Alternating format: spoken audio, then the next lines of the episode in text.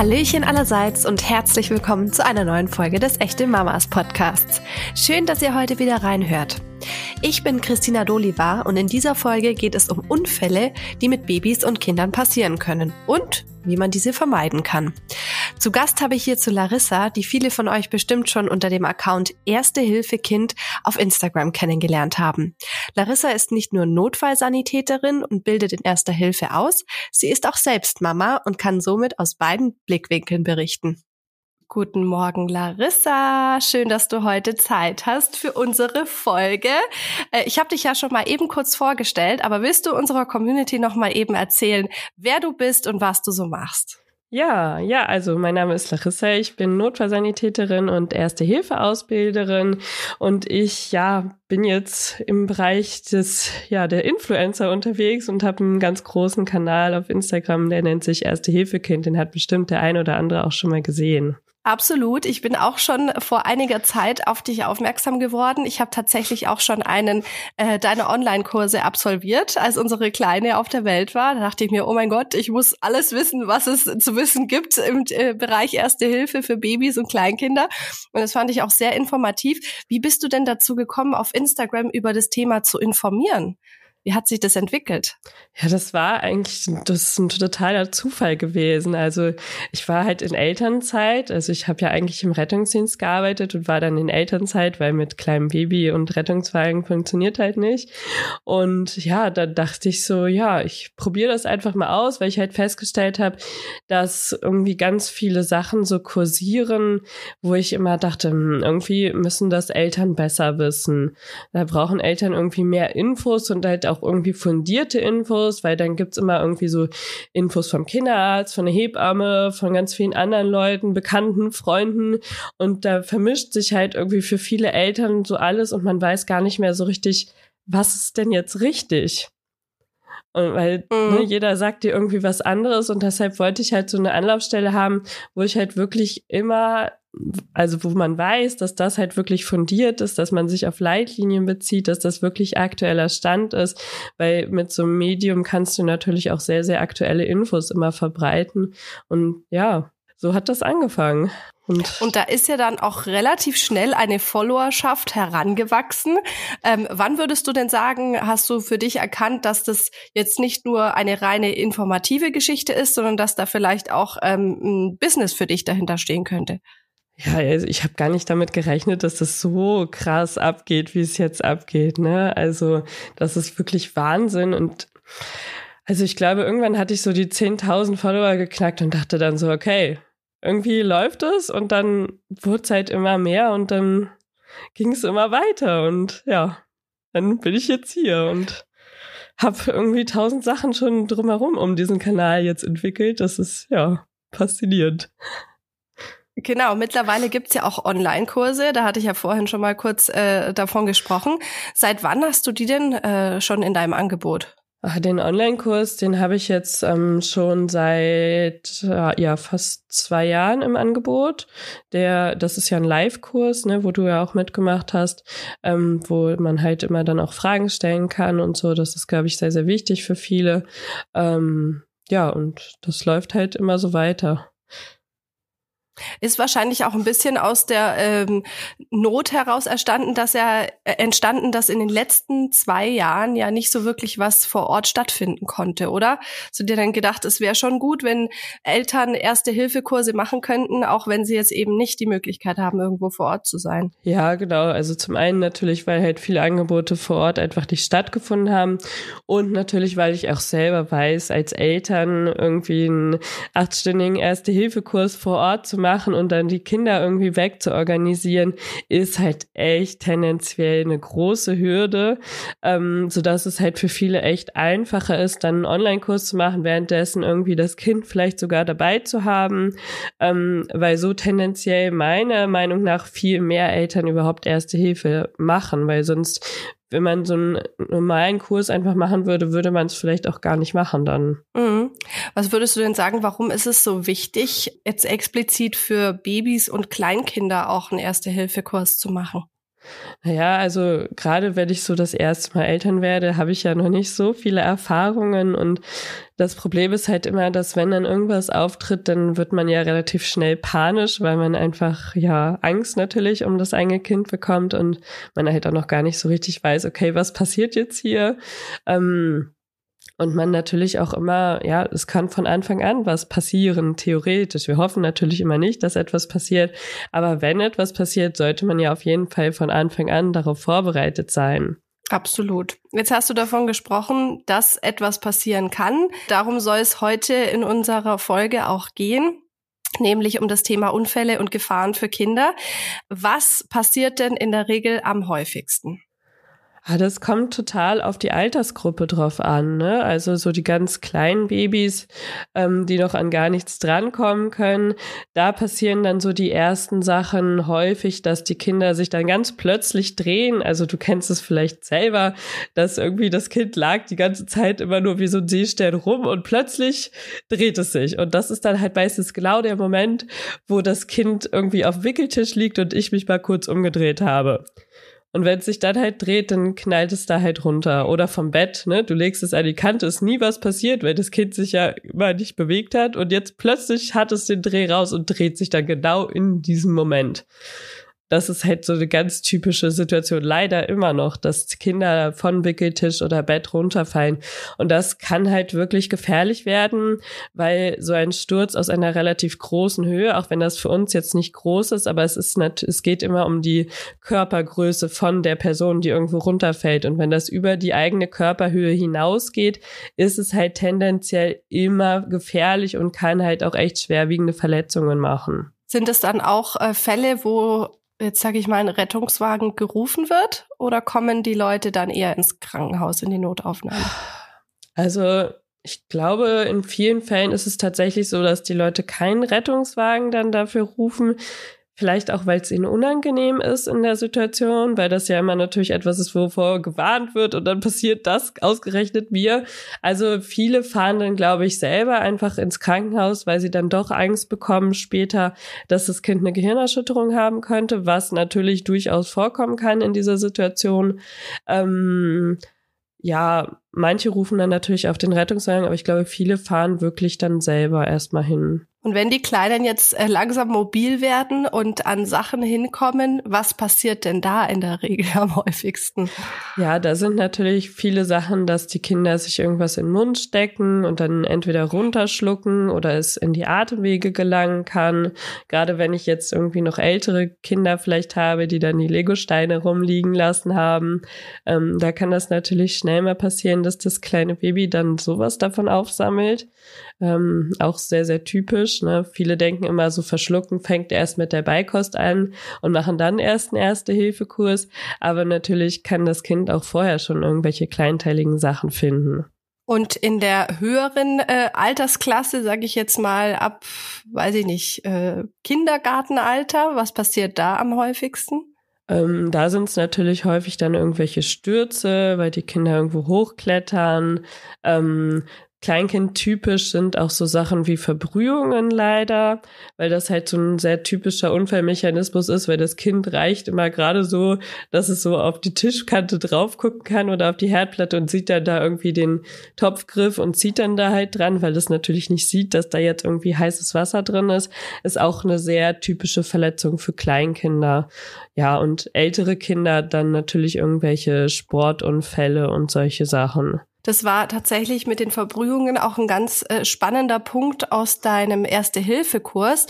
Kannst du denn für unsere Community mal so ein bisschen zusammenfassen, was man als erstes tun sollte, wenn es tatsächlich zu einer Verbrennung kommt? Ja, genau. Also Verbrennung und Verbrühung müssen wir vielleicht noch einmal sagen, ist von der ersten Hilfe ist es genau das Gleiche. Verbrennung ist ja durch irgendwelche heißen Flammen und Verbrühung ist halt durch heiße Flüssigkeiten, meistens Wasser, kann aber natürlich auch sowas wie heißes Fett sein. Und das allererste, was man dann versuchen sollte, ist die Kleidung auszuziehen. Das geht bei Verbrühungen in der Regel ganz gut. Bei Verbrennungen wird es schon tendenziell ein bisschen schwieriger, weil es einfach eine höhere Hitzeeinwirkung ist und je mehr Kunstfaser in den Klamotten drin ist, desto schneller können die natürlich schmelzen und dann eventuell mit der Haut verkleben. Hier muss man dann vorsichtig sein, weil wenn man das dann abmachen würde, würde man natürlich dann noch eine viel größere Wunde produzieren. Deshalb, wenn es nicht abgeht, dann einfach dran lassen. Und dann der nächste Schritt ist dann die Kühlung. Aber hier muss man auch insbesondere bei Kindern sehr, sehr vorsichtig sein mit der Kühlung. Viele denken immer in der Situation, viel hilft viel. Aber das ist überhaupt nicht der Fall. Wir kühlen wirklich nur Verletzungen, die kleiner sind als die Handfläche des Betroffenen. Das ist, je kleiner das Kind ist, natürlich eine sehr, sehr kleine Körperoberfläche. Wenn die Verletzung insgesamt größer ist als diese Handfläche, dann kühlen wir überhaupt nicht mehr, weil die Gefahr einfach viel zu groß ist, dass das Kind auskühlt, und das kann halt auch wiederum lebensbedrohlich sein. Deshalb lassen wir das dann komplett. Wenn wir kühlen, dann kühlen wir auch nicht mit eiskaltem Wasser, ganz, ganz wichtig, sondern wirklich nur mit lauwarmen, fließenden Leitungswasser und auch nicht ewig, sondern wirklich nur 10, 15 Minuten, so lange, bis der erste Schmerz aufgehört hat. Okay, das müssen wir uns alle notieren. Genau, weil viele denken in der Situation wirklich, viel hilft viel, und stellen dann ein Kind komplett unter die kalte Dusche oder setzen es in die kalte Badewanne, und das ist leider wirklich eine sehr gefährliche Reaktion. Also das auf gar keinen Fall tun.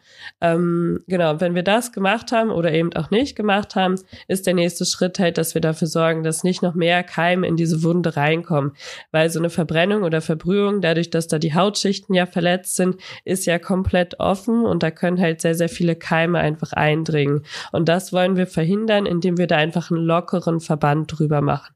Wirklich einfach nur ganz locker, am besten so ein großes Verbandtuch über die Wunde drüber legen.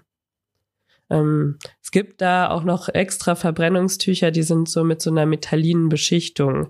Sieht so ein bisschen aus wie ganz dünne Alufolie. Wenn einem sowas mal über den Weg läuft, dann kann man sich sowas gerne einmal besorgen. Gibt's auch tatsächlich so in 1 Quadratmeter groß, dass man da zur Not halt das ganze Kind drin einwickeln könnte, sollte das jetzt wirklich mal eine große Verletzung sein. Und der nächste Schritt, der letzte, ist dann, dass wir einfach die Körperwärme des Kindes erhalten, dass wir alles, was jetzt noch beim Kühlen nass geworden ist, ausziehen. Sonst haben wir halt diesen Schwimmbad-Effekt, dass da halt noch mehr Körperwärme einfach abgezogen wird. Das ist wirklich sehr, sehr wichtig, dass die Körperwärme erhalten bleibt. Auch hier denkt man wieder, ach nee, eigentlich ja nicht, weil da war ja gerade eine hohe Hitzeeinwirkung, aber es ist wirklich sehr, sehr essentiell. Und was vielleicht noch ein wichtiger Tipp für Eltern von Kindern ist, die noch eine Windel haben: gerade heiße Flüssigkeiten können natürlich in so eine Windel reinlaufen. Und wenn da dann die kochend heiße Flüssigkeit die ganze Zeit in der Windel ist, ist das natürlich für das Kind äußerst schmerzhaft. Also immer dran denken, auch die Windel auszuziehen, wenn sowas passiert sein sollte. Das war tatsächlich auch ein spannender Punkt, wo ich tatsächlich für mich auch festgestellt habe, da denkt man im ersten Moment ja gar nicht dran, aber es ist ja völlig logisch, ne? Wenn andere Flüssigkeit da drin gespeichert wird, dann wird wahrscheinlich die Flüssigkeit auch da drin gespeichert. Gibt es denn absolute Don'ts, also was man bei einer Verbrennung oder Verbrühung gar nicht machen soll? Ja, also den ersten Punkt haben wir ja schon gesagt, kein eiskaltes Wasser. Und dann kursieren immer noch so Sachen wie irgendwie Mehl auf Verbrennungen drauf machen, was vermeintlich helfen soll, oder Zahnpasta oder was weiß ich.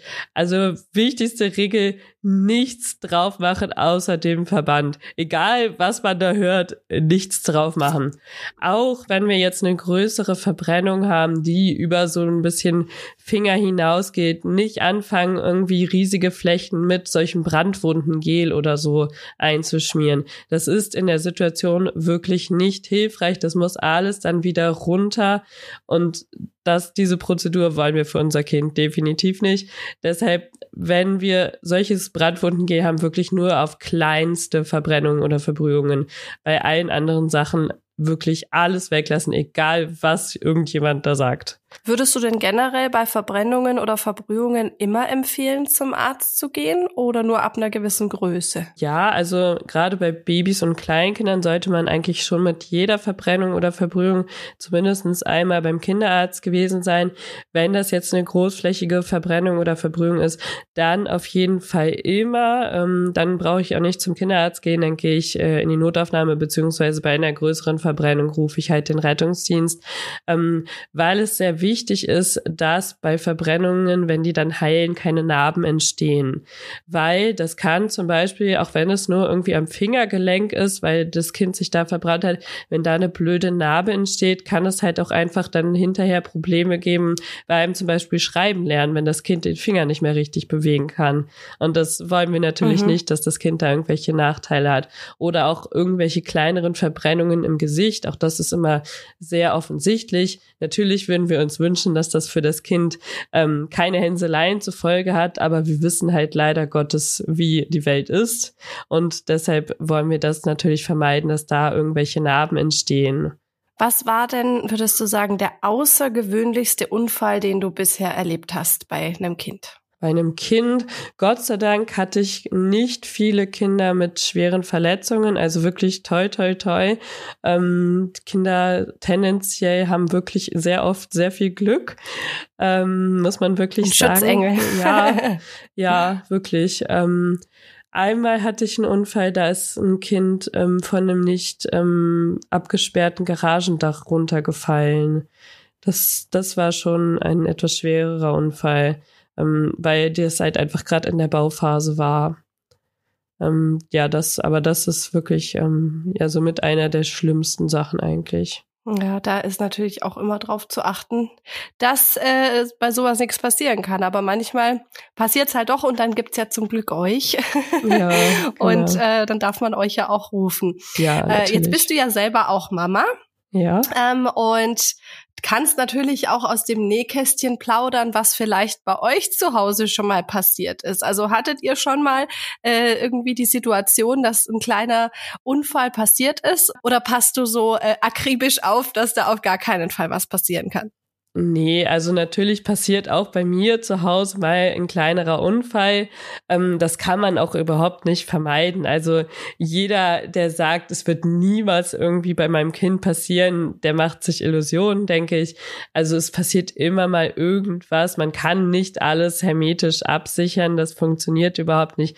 Wichtig ist es ja nur, dass ich so die großen Sachen, ne, dass das Kind sich wirklich lebensbedrohlich verletzen kann, dass ich da halt gucke, dass das abgesichert ist. Aber natürlich ist mein Sohn auch schon mal aus dem Laufen hingefallen und hat dann geblutet im Gesicht oder im Mund. Einmal war sogar die Situation so, da sind wir tatsächlich zum zahnärztlichen Notdienst dann gefahren, weil wir Sorge hatten, dass er auf die Zähne drauf gefallen ist. Und bei Milchzähnen kann es halt sein, dass die einfach ein Stück wieder reingedrückt werden, und das muss man dann halt kontrollieren lassen, weil natürlich die darunterliegenden bleibenden Zähne ja schon da sind und man einfach gucken muss, ob die eventuell verletzt wurden. Oh, das ist ein guter Punkt, dass du das gerade sagst. Das ist uns nämlich erst am Samstag passiert. Oh. Also da ist die Kleine tatsächlich auf den Mund gefallen und hat dann auch an der Lippe geblutet. Also wäre da tatsächlich deine Empfehlung, das noch zahnärztlich abklären zu lassen? Wenn man das Gefühl hat, es könnte eventuell reingedrückt sein, ne? Also bei Milchzähnen ist es halt so, dass die nicht so wie bleibende Zähne so komplett fest sind, sondern wenn das Kind da drauf fällt, kann es halt sein, dass die mal reingedrückt werden oder auch so ein bisschen zur Seite geschoben werden. Und da kann man dann halt immer gucken mit dem Zahnarzt, ob das okay ist. Wenn der Zahn irgendwie verschoben ist, kann der Zahnarzt, nicht wir selber, das auch wieder zurückschieben, wenn man dann direkt an dem Tag zum Zahnarzt mit dem Kind geht.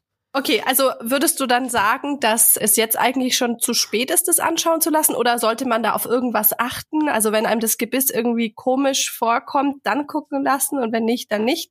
Ja, oder genau. Was meinst du? Also wenn es jetzt wirklich sehr stark blutet oder wenn du halt wirklich das Gefühl hast, da ist jetzt irgendwas verschoben oder reingedrückt, dann sollte man das schon nochmal kontrollieren lassen, ja. Da muss ich mir das nochmal genauer angucken.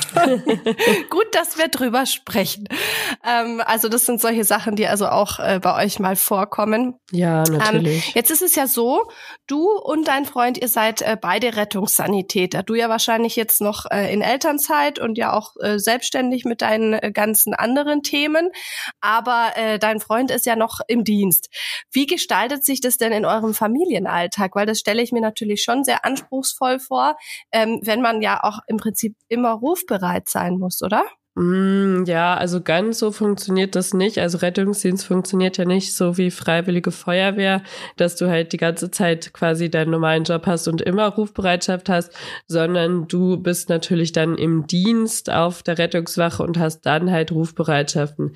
Nun ist natürlich gerade die Situation so, Gesundheitswesen ist nicht so doll gerade, deshalb gibt es natürlich viel zu wenig Personal, sodass er natürlich häufiger mal einspringen muss, um einfach ja den Betrieb am Laufen zu halten.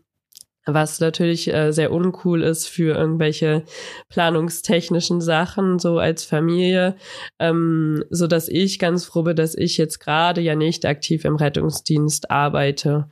Das ist halt wirklich, Schichtdienst und Familie ist keine einfache Sache, weil du halt tendenziell natürlich immer irgendwie Überstunden machen kannst, wo du auch nicht sagen kannst, so ich gehe jetzt, weil du hast halt vielleicht gerade noch einen Patienten, den musst du halt irgendwie erstmal zu Ende behandeln, und wenn das halt eine Sache ist, die eventuell schwerwiegender ist, dann musst du eventuell auch noch weiterfahren, dann hast du halt 2, 3, 4 Stunden länger gearbeitet, als du eigentlich arbeiten solltest.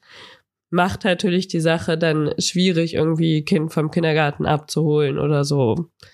Ne? Also deshalb 2 Eltern im Schichtdienst ist echt, also machen auch manche, wo dann viele natürlich irgendwie Arzt oder Krankenschwester ist ja auch ganz oft so tatsächlich. Aber es ist natürlich eine riesengroße Herausforderung. Hast du denn vor, irgendwann mal wieder in deinen Dienst als Rettungssanitäterin zurückzukehren? Also jetzt gerade komplett Vollzeit nicht. Also ich studiere ja auch noch Lehramt, sodass ich da halt ja tatsächlich noch eine Alternative habe. Ich will jetzt tatsächlich so ab nächstem Jahr mal wieder so ein bisschen zumindest in den aktiven Dienst zurückgehen, einfach um natürlich auch nicht ganz raus zu sein. Aber so komplett Vollzeit werde ich, glaube ich, nicht mehr im Rettungsdienst arbeiten. Das lässt sich wahrscheinlich auch gar nicht richtig vereinbaren. Besonders, wenn dann nochmal Nachwuchs kommen soll oder so. Ja, es ist halt, also wie gesagt, Schichtdienst, Familie ist halt wirklich sehr, sehr schwierig. Das glaube ich dir. Was würdest du denn sagen? Was sind deine Faustregeln für Eltern, wie man Unfälle am besten vermeiden kann? Also außer natürlich die ganze Zeit aufpassen, aber wir wissen es selber, manchmal muss der Haushalt gemacht werden und man hat seine Augen halt nicht überall und es kann immer was passieren, aber was sind so Sachen, die man vielleicht zu Hause auch machen kann, dass eben weniger passiert? Ja, also ich bin ja ein totaler Befürworter von so einer Ja-Umgebung, dass man halt wirklich Sachen hat, wo das Kind halt auch dran kann, dass es da halt irgendwie auch, dass man nicht alles hermetisch abriegelt, also jetzt jede Schublade abriegeln ist zwar cool, weil dann kann das Kind da halt nichts rausbekommen und man muss auch nicht immer ständig irgendwelche Sachen aufräumen, aber es ist natürlich auch ein Bedürfnis von dem Kind einfach mal auszuräumen, ne? Also gerade Kleinkinder haben ja da diese Aufräumen- und Umsortierphase. Da sind wir mittendrin. Großartig. Ja, und da lohnt es sich halt dann wirklich so eine Tupper-Schublade oder so für das Kind zu haben, ne? Dann ist das da halt auch wirklich mal beschäftigt, während ich halt irgendwie koche oder so. Wichtig sind halt so Sachen wie Verbrennungen, Verbrühungen vermeiden, ne? Dass ich da in der Küche halt gucke, ob ich da irgendwelche Sachen noch absichern muss, Kabel hochbinden muss, Herzschutzgitter, auf den hinteren Herdplatten eher kochen, dass da nichts passieren kann. Wichtig ist es auch, Sachen einfach an der Wand zu befestigen, also Schränke, Kommoden und so, weil dann natürlich, wenn das Kind 1, 2 Schubladen aufmacht von so einer Kommode, egal wie schwer die ist, und wenn es sich da irgendwie dranhängt oder versucht reinzukrabbeln, kann die halt auf das Kind drauffallen und das kann halt wirklich ein sehr schwerer Verletzungsmechanismus sein.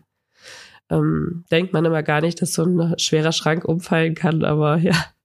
Leider passiert das. Ich fühle mich echt wie die totale Rabenmutter, weil während du sprichst, dachte ich mir so, ja stimmt, unser Nachttischschränkchen ist auch neulich erst umgefallen. Es ist zum Glück ganz klein und leicht, aber trotzdem war das auch wieder ein Punkt, wo ich mir dachte, ja, gerade so schwere Sachen, die sind natürlich unbedingt zu befestigen, und bei dem Schränkchen habe ich es mir jetzt tatsächlich auch überlegt, weil ich mir gedacht habe, die wird diese Schublade nochmal aufmachen und wird da vielleicht auch reingucken wollen. Ich glaube, das war tatsächlich ihr Ziel und ist halt nicht hoch genug gekommen und hat dann dran gezogen und dann war es schon passiert.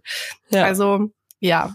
Nicht, dass jetzt die Community denkt, ich passe nicht auf mein Kind auf. Ich gebe mein Bestes, aber manchmal, ja, wie gesagt, da hat man dann irgendwie gerade was zu tun und denkt halt auch im ersten Moment nicht an solche Sachen. Deswegen bin ich total dankbar, dass du uns da deine Tipps mitteilst, worauf man da eben achten kann. Ja. Gibt es denn noch irgendwas, was man beachten kann, gerade jetzt auch, wenn es um das Thema, wenn man draußen unterwegs ist, geht? Du meinst jetzt, dass das Kind da irgendwelche Sachen aufsammelt vielleicht oder so?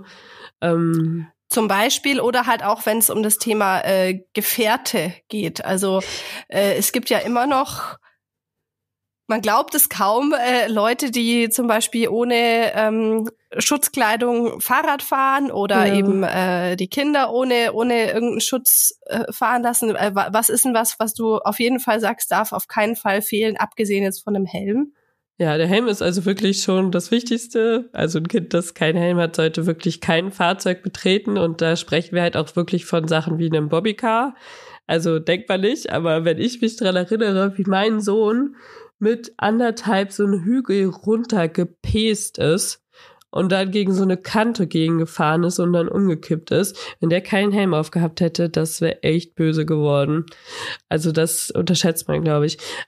Ja, aber ansonsten für unterwegs, also Schutzkleidung natürlich im Sinne von, dass es jetzt natürlich dunkel draußen ist und das Kind einfach auch gut sichtbar sein muss, egal welches Alter das ist, also egal ob das Schulkinder sind, die alleine unterwegs sind.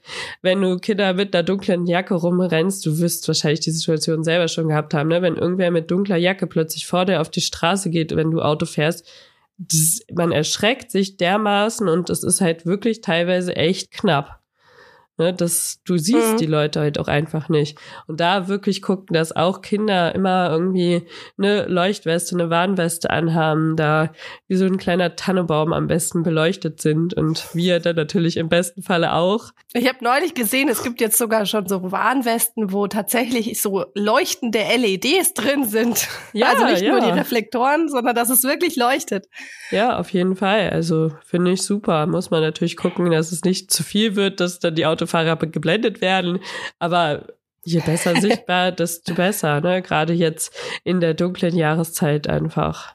Also das ist ganz, ganz wichtig. Und ansonsten, also für draußen braucht man jetzt eigentlich nicht großartig noch irgendwelche Sachen. Also wie gesagt, Helm ist eigentlich so mit das Wichtigste und das ist halt auch egal, ob das Kind jetzt bei mir auf dem Fahrrad fährt oder bei sich selber auf dem Fahrrad fährt, ne? Also auch mein Fahrrad kann umkippen oder ich kann von einem Auto erfasst werden.